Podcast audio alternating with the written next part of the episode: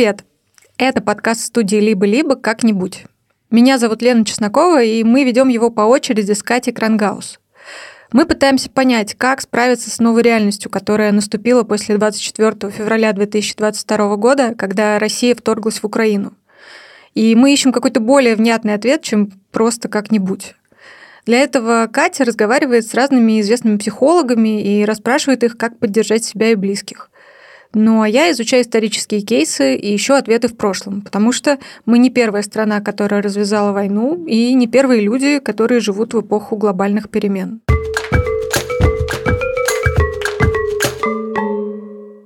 В этом выпуске я, простите за дурацкий каламбур, оккупирую часть Катиной территории. Я расскажу, какими солдаты приходят с войн и что мы можем сделать, чтобы подготовиться ко встрече с ними. И для этого я тоже поговорила с психологом и психиатром. Этот выпуск об истории ПТСР, то есть посттравматического стрессового расстройства. О том, как его лечили раньше и как лечат сегодня. А еще о том, как быть, если ваш близкий, вернувшись с войны, стал совсем другим человеком. Это может показаться странным, но я хочу начать этот выпуск с японской народной сказки – для западных читателей ее пересказала Клариса Пинкола Эстес. Это такая американская поэтесса и юнгианский психоаналитик, которая много лет работала с ветеранами. Сначала Второй мировой войны, а потом войн в Корее и Вьетнаме. Сказка называется «Лунный медведь», и она о женщине, которая много лет ждала мужа с войны. Когда он наконец вернулся живым, женщина ужасно обрадовалась. Она нарядилась в свое лучшее кимоно и приготовила его любимые блюда – три вида рыбы, соевый творог и креветки – Но вместо того, чтобы обнять ее и сесть за стол, муж объявил, что уходит жить в лес, потому что за годы войны он привык спать на камнях. Тогда женщина отправилась за ним и захватила с собой все угощения. Но ее муж разбил тарелки, рассыпал рис, разбросал рыбу и накричал на нее так, что она расплакалась. Так повторялось несколько раз, и женщине не оставалось ничего другого, кроме как отправиться к колдуне, которая жила на окраине деревни. Она рассказала старухе про свое горе, попросила помочь, и колдунья согласилась сделать волшебное снадобье. Но для этого женщине нужно было добыть главный ингредиент – волосок лунного медведя. Причем не обычный, а тот, что растет на белой отметине в форме лунного серпа на шее у зверя. У страшного черного зверя, который живет на вершине самой высокой в округе горы. Удивительно, но услышав это, женщина вообще не испугалась. Она очень любила своего мужа, и когда узнала, что выход из ситуации есть, то решила, что готова буквально на все. Много дней она пробиралась через глухой лес и поднималась на гору, царапая ноги о валуны и колючки. И вот, наконец, она оказалась на снежной вершине, рядом с берлогой лунного медведя.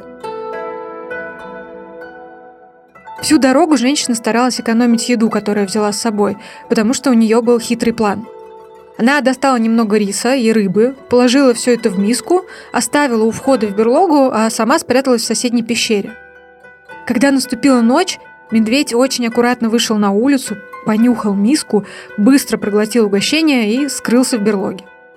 На следующий день женщина снова приготовила угощение, но на этот раз не стала прятаться, а встала на полпути между пещерой и берлогой. Медведь учуял съестное, вылез, увидел ее – Завыл так, что на небе задрожали все звезды, но все-таки съела рис и рыбу. На следующий день женщина снова наполнила тарелку, и на этот раз стала еще ближе. В общем, так продолжалось до тех пор, пока она не подобралась к зверю вплотную. В ту ночь она терпеливо ждала, пока лунный медведь рычал на нее и пугал оскалом и когтями.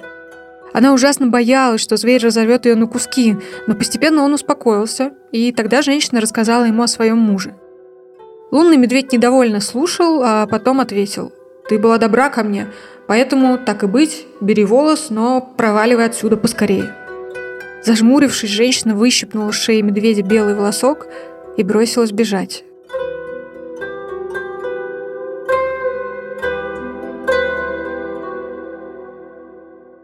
На этом месте я хочу пока остановиться. Я обязательно расскажу, чем все закончилось и при чем тут ПТСР, но сначала все-таки объясню, что это за расстройство и откуда оно берется.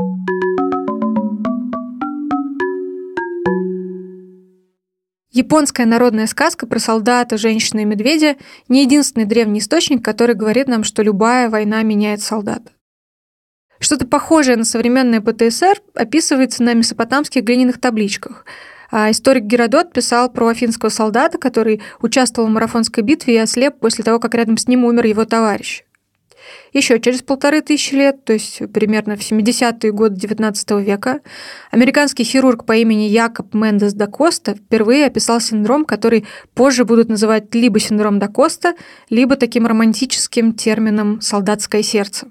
Он заметил, что американцев, которые участвовали в войне севера и юга, часто мучили боли в груди, учащенное сердцебиение и нервные тики, причем даже тех, кто во время осмотров выглядел в целом здоровым.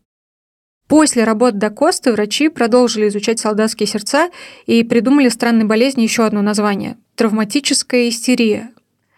Концепцию психологической травмы с самого начала стали связывать с женской слабостью, поэтому болезнь назвали по аналогии с истерией, которую, как тогда думали, вызывает бешенство матки. Дело в том, что на Западе в конце XIX века в целом считалось, что психическая устойчивость – это вопрос мужественности, характера и моральной силы. Но очень скоро эту веру пошатнула Первая мировая война.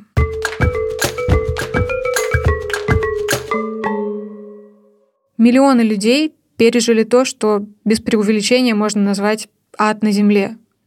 Химическое оружие и газовые атаки, танки и подводные лодки, огнеметы и бомбардировщики. Людей буквально разрывало на части, а еще они умирали в страшных муках от газовых атак.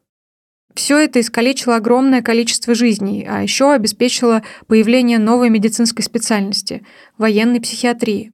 И вот одним из первых военных психиатров был британский доктор Чарльз Майер, который придумал термин «shell shock», то есть снарядный шок. На русский язык его еще иногда переводят как «контузия». Речь шла о сильном поражении организма и на физическом, и на психическом уровнях. Предполагалось, что это состояние возникает то ли под действием взрывной волны, то ли из-за грохота артиллерийских обстрелов, то ли от всего сразу. Список симптомов был очень разнообразный. От мигрени и депрессии до немотивированной ярости психозов с галлюцинациями. Короче, к концу Первой мировой европейские госпитали были переполнены солдатами, которые страдали от всего вот этого, а еще от судорог, приступов паники и ночных кошмаров. Только в одной Великобритании было 80 тысяч случаев контузии на всю 400-тысячную армию. Причем по статистике чаще страдали офицеры, чем рядовые. Объясняется это перенапряжением, потому что им нужно было все время держать себя в руках и подавать пример подчиненным. 80% солдат со снарядным шоком навсегда остались инвалидами.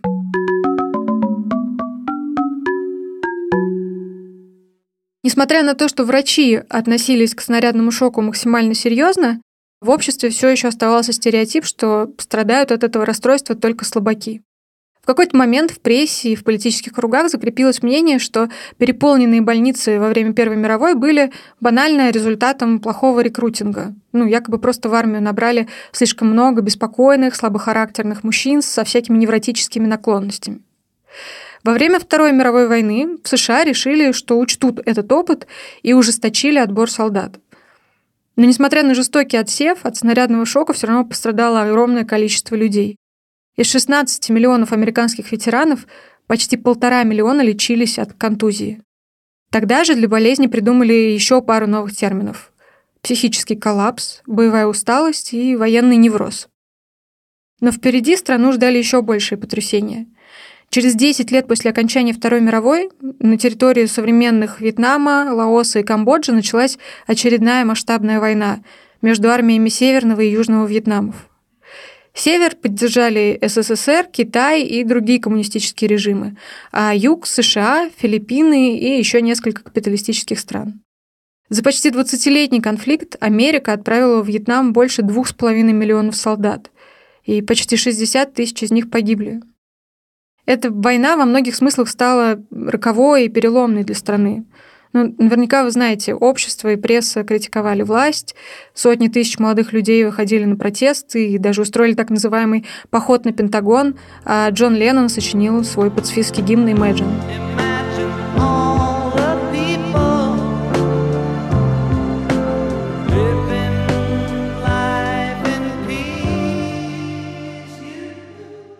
В итоге, когда войска вывели и американские солдаты вернулись домой, общество столкнулось с чудовищными последствиями. Был всплеск преступности, рост числа разводов и самоубийств, наркомания, алкоголизм и все в этом духе.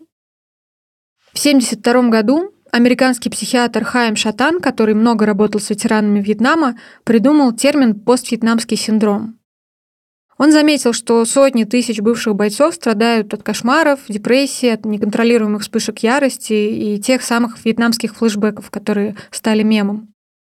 Причем, если лечение физических увечий покрывалось за счет страховки, то ментальные проблемы, которые зачастую возникали у солдат не сразу, а через несколько месяцев или даже через несколько лет после возвращения домой, им приходилось решать за свой счет. Шатан вместе с группой ветеранов несколько лет боролся за то, чтобы диагноз посттравматическое стрессовое расстройство включили в ДСМ – диагностическое и статистическое руководство по психическим расстройствам. Это такая буквально библия психиатров, которая к сегодняшнему дню выдержала уже пять редакций.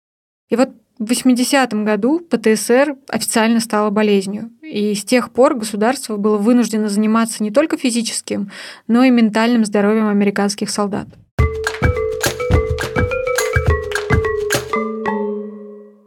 В самой современной, то есть в пятой редакции ДСМ, которая вышла в 2013 году, выделяют четыре группы симптомов посттравматического стрессового расстройства. Первое условно называется повторение.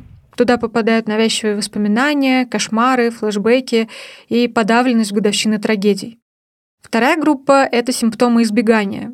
Люди с ПТСР стараются не сталкиваться с мыслями, с чувствами и даже с запахами и местами, которые могут им хоть как-то напомнить о травме.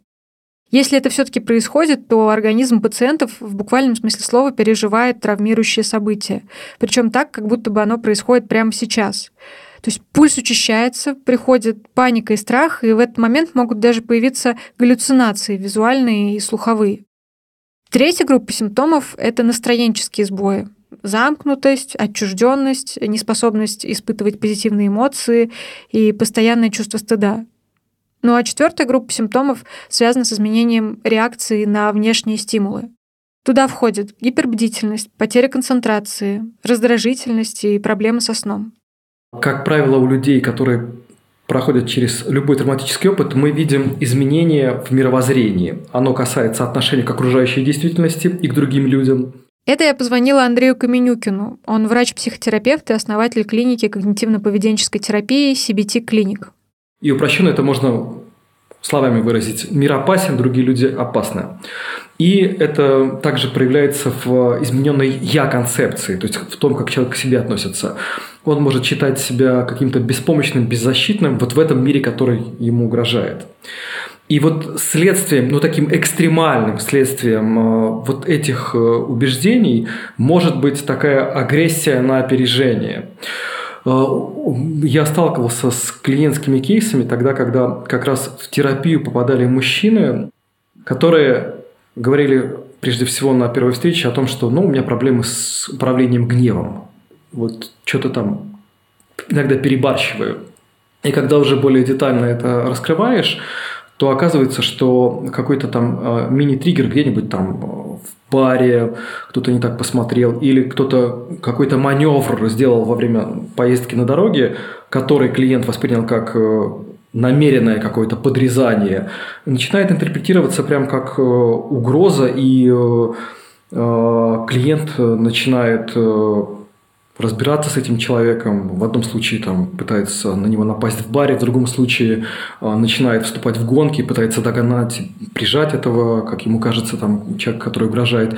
Бывают клиенты, когда у них вот эти все симптомы начинают трансформироваться уже в другие расстройства. Избегающее поведение, оно может проявляться в виде стремления выключить вот эти вот симптомы через какие-нибудь психоактивные вещества, через тот же алкоголь, через наркотики. В 1983 году Конгресс США начал лонгитюдные исследования ветеранов Вьетнама. Лонгитюдными социологи и психологи называют такие исследования, когда одну и ту же группу людей опрашивают и тестируют на протяжении многих лет. И вот сперва выяснилось, что расстройство возникало у 30% мужчин и 27% женщин, которые воевали во Вьетнаме. А в 2015 году, то есть через 40 лет после конца боевых действий, Выяснилось, что в стране до сих пор живут 271 тысяча ветеранов с симптомами ПТСР. 271 тысяча. Это в 4,5 раза больше, чем число американцев, которые вообще погибли во Вьетнаме. Врачи очень долго не могли объяснить, почему солдаты, которые получили на войне психологическую травму, как будто бы застревают в этом состоянии и от малейших триггеров опять и опять переживают ужас, как в первый раз. И вот к концу 80-х, когда в больницах и лабораториях установили первые томографы, у исследователей появилась возможность буквально заглянуть в голову людям с ПТСР. К тому моменту физиологи уже знали, что в случае опасности надпочечники по сигналу мозга выбрасывают в кровь адреналин и запускают реакцию «бей или беги». В норме после того, как опасность миновала, все возвращается к обычным показателям. Но у тех, кто пережил травму, этот механизм как бы заклинивает – Людей с ПТСР помещали в томографы и по очереди включали им две диктофонные записи. В одной голос экспериментатора описывал что-то приятное, а в другой в мельчайших подробностях рассказывал обстоятельства их травмы. Во втором случае у пациентов активировалась лимбическая система и миндалевидное тело, то есть те области мозга, которые в случае опасности как раз отправляют сигнал надпочечникам. И даже несмотря на то, что конкретно в этот момент пациентам в томографе ничто не угрожало, они реагировали на рассказ о событии так, как будто опасность реально была рядом с ними. Еще один механизм работы ПТСР – отключение зоны брака, которая отвечает за речь.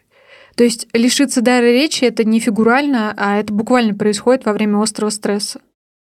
При этом статистика показывает, что ПТСР возникает только примерно у трети солдат, и сегодня считается, что дело, как обычно, и в генах, и в среде, и в обстоятельствах.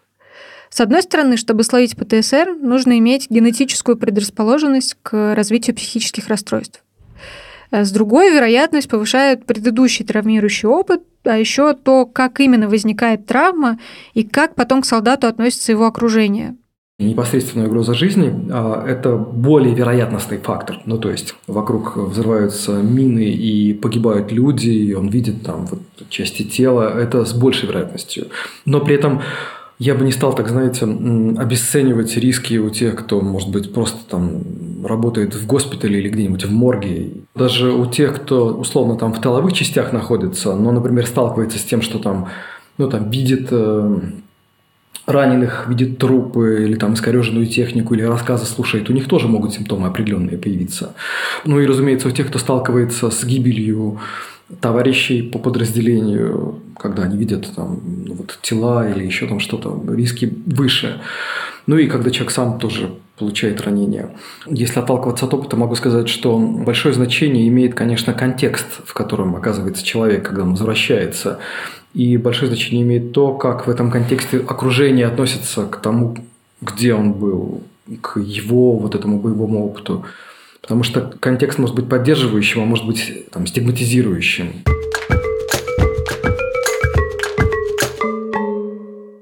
После 80-х годов определение ПТСР и вообще понятие психологической травмы стало постепенно расширяться.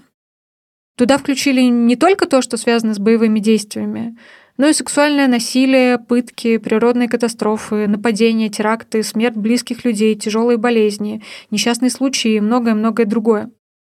Выяснилось, что все эти ситуации точно так же могут сломать механизм, который отвечает в организме за стрессовый ответ. И значит, работать с такими пациентами можно в одном ключе. И, кстати, о работе с пациентами. Тут мне нужно немножко отмотать назад.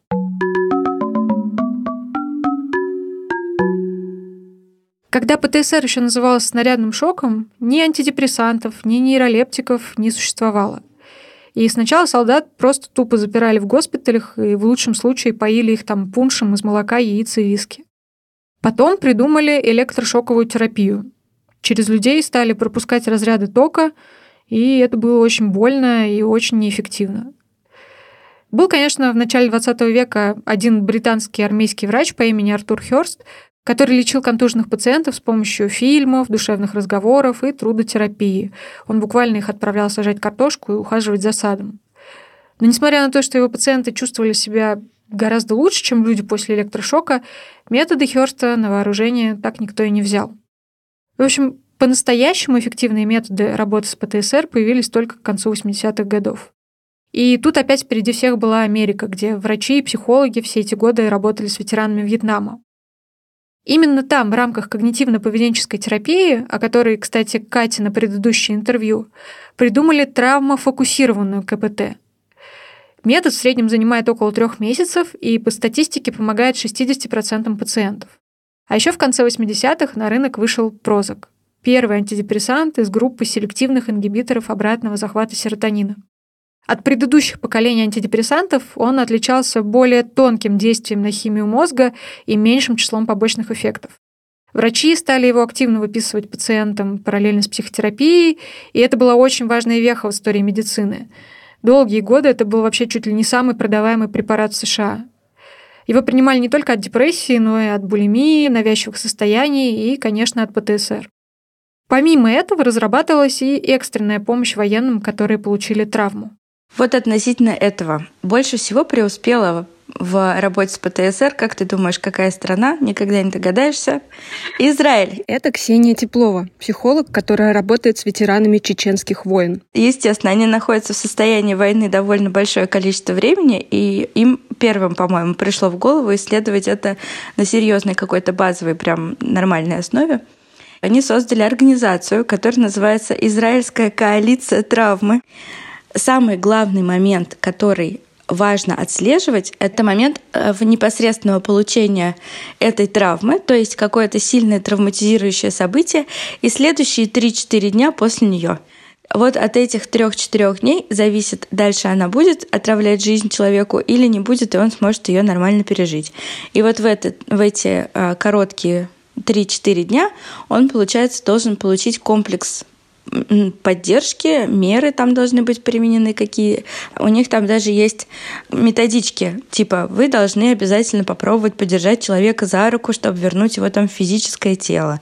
Или там вы должны проговорить, что, что именно его так сильно вывело из себя, потому что что угодно могло вывести его из себя, и найти корневую причину. То есть вот Кого-то пугает звук самолета, который взлетает, а кого-то испугает, что ему выдали приказ, а он его не услышал, например. Так тоже бывает.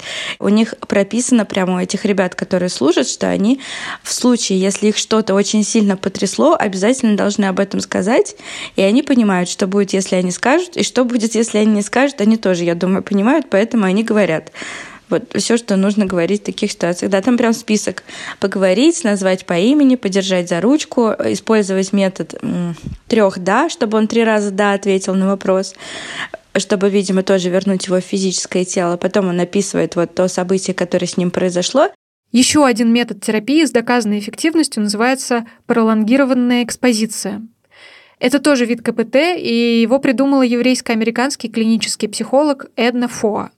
Она много лет работала с израильтянами, и с гражданскими, которые стали жертвами терактов, и с военными, а потом помогала в США ветеранам Вьетнама, Ирака и Афганистана. Суть ее метода в том, что человек снова переживает это ужасное событие, но под контролем психотерапевта. И делает он это либо в воображении, то есть моделирует ситуацию вместе с терапевтом, либо в реальности, ну, например, люди, которые боятся людных мест, потому что стали, например, жертвами теракта, в несколько приемов подходят все ближе и ближе к торговому центру, пока не научаются справляться с ужасом и паникой. Через экспозицию мы помогаем с этим травматическим опытом соприкоснуться, изменить отношение к нему, но тут тоже речь не идет о том, чтобы там э, мир сделать розовым, пушистым для клиента. То есть ну, задача там, ну просто чтобы он реалистично смотрел э, на мир и понимал, что там не каждый человек другой национальности – это террорист, что не каждый торговый центр напичкан там какими-то взрывными устройствами. То есть, чтобы он понимал, что там, ну, ну, ну, действительно есть страны, где высокий там риск террористический, и туда не надо ехать с семьей, а есть э, там какой-нибудь торговый центр в Москве или в Санкт-Петербурге, где, в общем, рисков мало.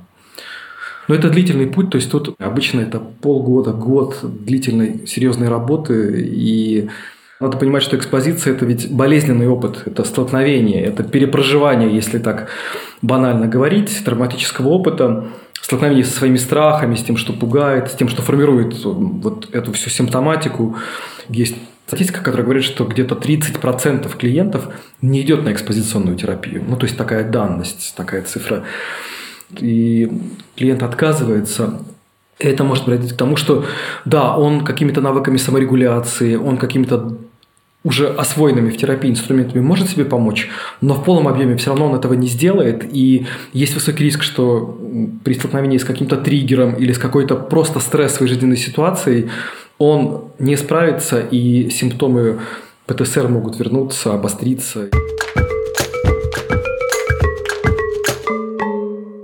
Вы, наверное, заметили, что весь выпуск я рассказываю то про Америку, то про Израиль. И эти страны, правда, преуспели в лечении ПТСР. В Израиле есть коалиция травмы, а в США с 30-х годов работает целое министерство по делам ветеранов. И на сайте ведомства этому расстройству посвящен огромный раздел, который начинается словами Независимо от того, вернулись ли вы только что из командировки или пробыли дома 40 лет, никогда не поздно обратиться за помощью при ПТСР. Ветеранам бесплатно полагается диагностика, психотерапия, занятия в группах, таблетки и даже лечение в стационаре. Мне бы очень хотелось сказать, что в России есть что-то подобное, но у нас совсем другая психиатрическая традиция. Формально ни один солдат в Советском Союзе никогда не сталкивался ни с солдатским сердцем, ни с боевой усталостью, ни с военным неврозом. Все симптомы, которые возникали у военных и после Первой мировой, и после Великой Отечественной войн, списывались там либо на алкоголизм, либо просто на проблемы личного характера. И в приказе Революционного военного совета 1919 года четко говорилось, психических заболеваний в армейском коллективе в эпоху великих преобразований быть не должно. Ну и, соответственно, перспектив в, цитата, «лечении психических больных и сохранении их для военной службы» тоже никто не видел. Контузии командиры пренебрежительно называли конфузиями, а всех солдат, которые жаловались на тики, кошмары или что-то такое, просто объявляли симулянтами. В годы Великой Отечественной войны больных психиатрического профиля обычно лечили в общехирургических или в общетерапевтических госпиталях, а их состояние называли либо истеротравмой, либо травматической психостенией, либо реактозом. В многотомнике «Опыт советской медицины в Великой Отечественной войне» психические расстройства включили в раздел «Нервные болезни», и там они составляли всего 4% от всех неврозов. Ветеранов Афгана и Чечни тоже долгие годы никто не лечил и не исследовал. Мне удалось найти всего пару статей, и вот одна из них 2009 года, и там говорится, что за почти 13 лет, когда население республики жило в условиях, цитата, антропогенной чрезвычайной ситуации, с симптомами ПТСР столкнулся примерно 31% местного населения. Самыми уязвимыми оказались женщины и люди старше 45 лет. И вот мне стало интересно, как солдаты, существующие в таком контексте, где о ПТСР стали говорить и писать только вот в последние годы, все-таки принимают решение обратиться к психологу или к психиатру. Что именно для них становится последней каплей? Как они вообще формулируют свой запрос специалисту? И об этом я спросила Ксению Теплову. У них есть желание, даже это сложно назвать желанием, знаешь, это что? Это такое смутное а, все время ощущение, что с тобой все не в порядке, и тебе надо что-нибудь с этим сделать. И ты типа уже много чего пытался с этим сделать, забыть а, это все. А, у большинства этих людей, я знаю по общению с коллегами, какие-нибудь зависимости есть, да, ты пытался залить это алкоголем, скурить это, что угодно с этим сделать, оно не уходит, и вот примерно лет через, ну вот в случае, в моих случаях, примерно лет через сколько там, 10 после того, как это на самом деле все произошло, они таки доходят, потому что не могут избавиться, они все вот сюда показывают, не могут избавиться от тяжести в груди, которая не позволяет им нормально жить. Один мой пациент до меня дошел в момент, когда он понял на свадьбе единственной и очень любимой дочери – что он не рад за нее, и он хочет уйти с этого праздника быстрее, чем вообще все это закончится, а желательно еще стульями пошвыряться и вообще накидаться и устроить тут дебош. То есть у него прям было это внутреннее желание, хотя дочь у него правда прекрасная, и он правда прекрасный отец. То есть он не понял, откуда вообще это желание у него возникло, и вот это для него послужило спусковым крючком, почему вообще он захотел прийти. То есть он понял, что это ненормально. Вот. А второй этот пациент до меня дошел он примерно так же все описывает, но он не может жить в городе, а его семья не может жить за городом. И у них такой конфликт. А он говорит, что в городе ему тесно, и в городе ему все опасно, и в городе ему кажется, что все что угодно сейчас произойти может. И вот он, когда выходит просто в поле, э, ему хорошо становится в этом поле. А его семья не согласна с таким положением дела. Вот он тоже пришел решить как-то этот конфликт, но выяснилось, что конфликт совсем не в этом. Это совсем другие люди, их очень сильно видно. Это очень сильно заметно, что это другой человек. Они вот у меня ходят по комнате, они не сидят, они не могут э, сфокусировать взгляд. Они э, очень с большим трудом признают, что у них есть хоть какие-то слабости в жизни, э, что они хоть где-то могут быть не самыми сильными, не самыми классными. Один у меня, э, мой клиент, запросил план эвакуации. Один выходил смотреть на балкон, что будет, если мы будем прыгать, есть ли там вообще что-нибудь. И Ксения, и Андрей Каменюкин рассказывают, что большинство клиентов с ПТСР изначально не понимают, что их проблемы, будь то кошмары, алкогольная зависимость, немотивированная агрессия или неспособность испытывать радость, что все это как-то связано с войной. Поэтому на первом этапе терапии, еще до того, как переходить к экспозиции или там когнитивно-поведенческой терапии травмы, задача специалиста хоть как-то объяснить человеку, что вообще с ним происходит.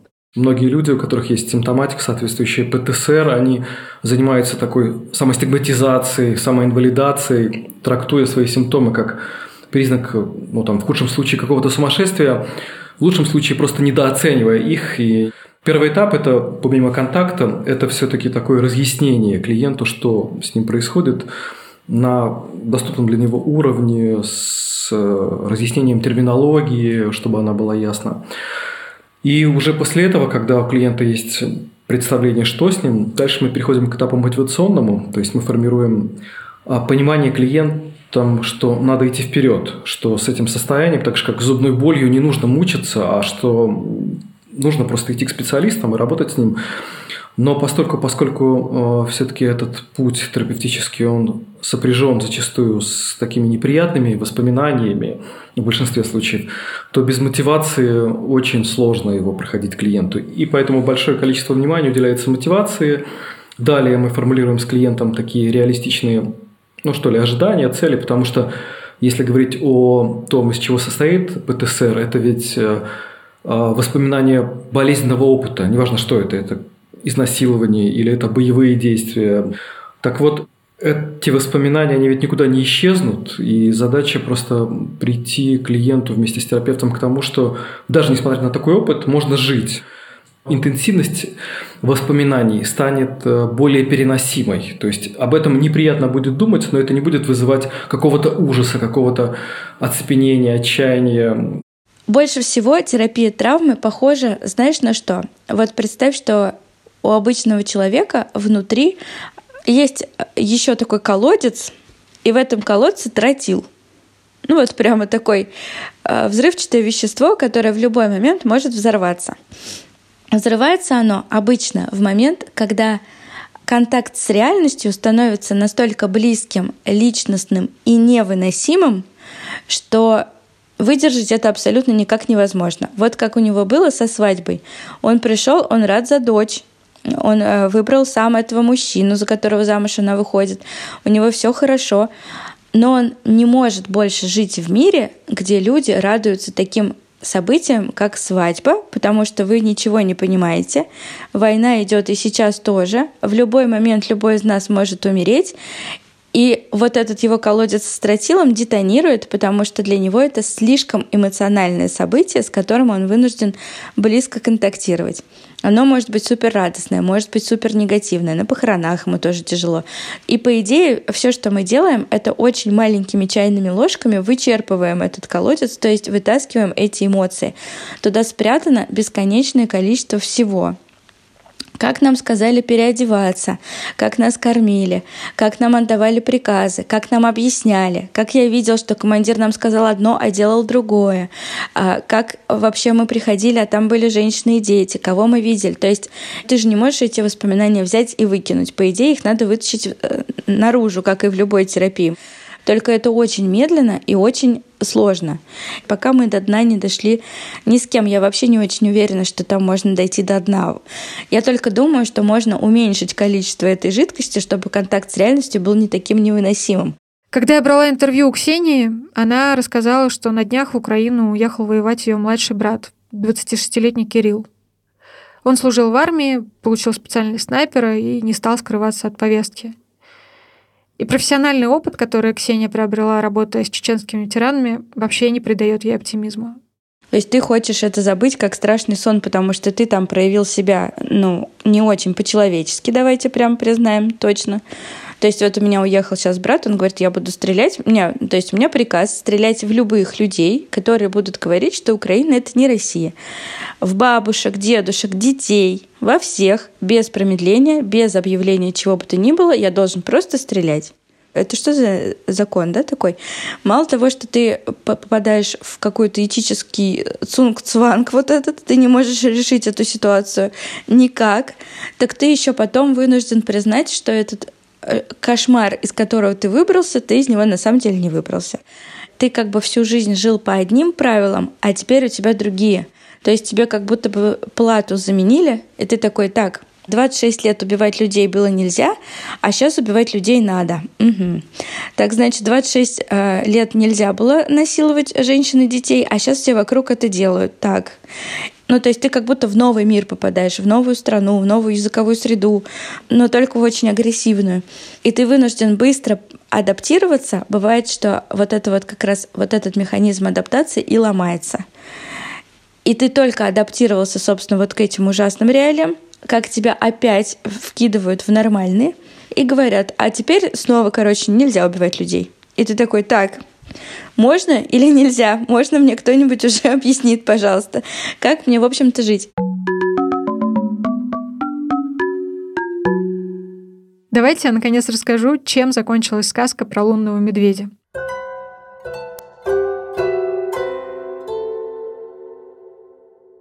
Итак, мы остановились на том моменте, когда японка заполучила заветный белый волос и бросилась бежать обратно в родную деревню.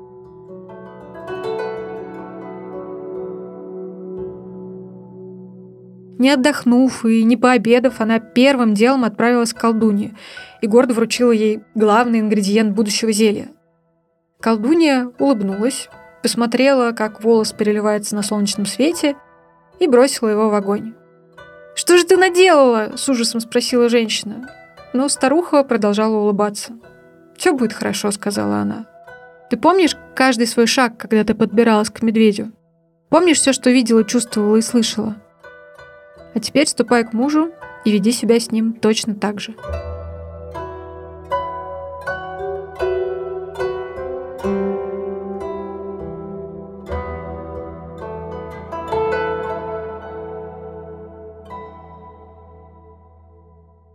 Домой возвращается совсем другой человек.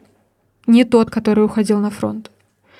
И Ксения Теплова говорит, что знакомиться с этим человеком вам предстоит заново. Как сильный подростковый кризис, когда милый малыш э, превратился в монстра и теперь гуляет по крышам, бухает, а мы все равно его любим и принимаем и ни о чем не спрашиваем, вот примерно так.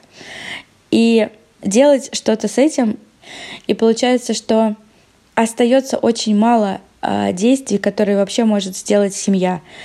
Просто плавно с ним довольно рядом а, находиться, плавно с ним разговаривать, плавно поближе, поближе, поближе подбираться.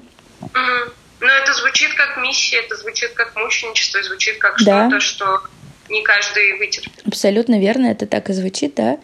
То есть я не знаю, почему здоровый человек должен выбрать жить с человеком с ПТСР. Не знаю почему.